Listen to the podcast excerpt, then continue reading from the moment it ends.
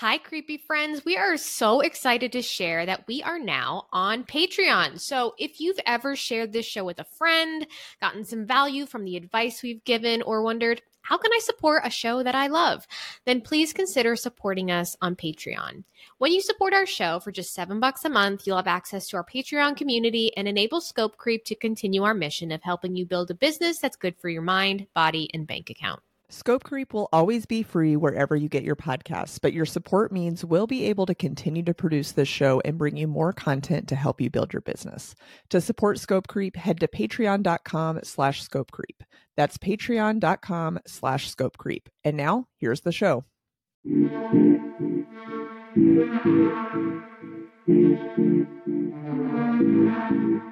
Welcome to this mini episode of Scope Creep. Today, we're sharing our best advice that we refuse to take ourselves. And I mean, we absolutely refuse. we both spend the majority of our days consulting with other business owners and founders about how they can improve their brands. But we're well aware that's easier said than done.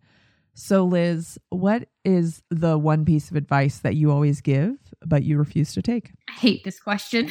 it's so uncomfortable. I when I was thinking about it, I was like, oh, oh god, I'm so cringe. I know. I know because it's like, man, I give this advice because it's good fucking business advice. Yes. It works. I know this. You know this. And I think for me, being a content strategist, I am always banging on about the ROI of consistency in your content marketing, in your content engine, how like this is a system you have to build so you can feed it constantly because it never goes away.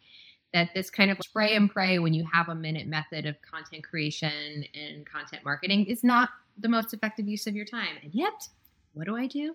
Yeah.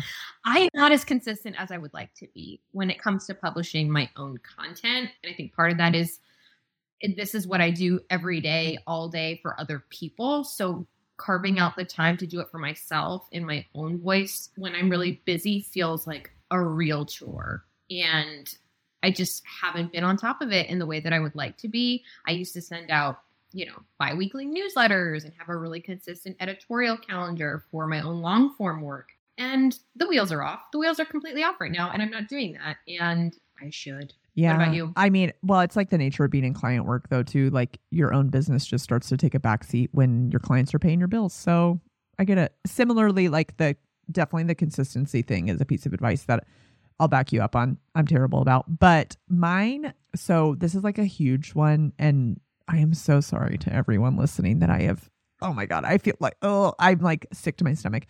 I love my brand strategy process. And I think it is so important and gives so much clarity to my clients. They just have these like aha moments while we're talking, and it's giving words to them that they might not have had before.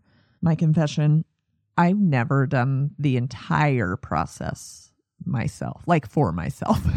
I have done mm. parts of it, like more cherry picking to build the brand that I have now. And that has been great for me and great for my business and helped me grow.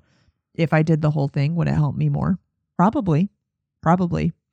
But you know what? I think the beauty of the work I do is that I bring like an unbiased sort of perspective to other people's businesses and I have too much information about my own.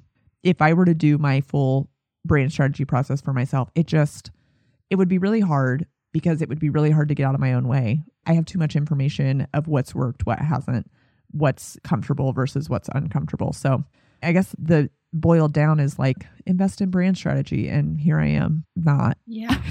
Where i hadn't considered that. That's a solid point. Like if i had you know what i am for other people if i had a liz if i had a thought partner that i could send a brainstorm or an outline to every week and that person would you know know my brand's voice and know how to like take that and create some linkedin posts or blog posts and manage that for me that would be a lot easier. But I don't have a Liz. so lesson lesson there for sure that if you feel like this, it's okay to ask for help and to hire some. Yes, I'm trying to get better about the asking for help thing, but it's an uphill climb.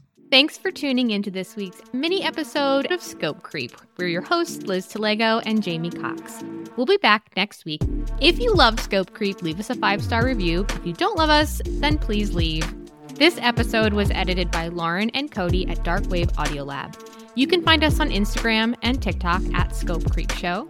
You can find Jamie at JMER Cox and Liz Talago at L I Z T A L A G O. If you have a topic you'd love for us to discuss or a question you want answered, you can always email us at scopecreepshow at gmail.com.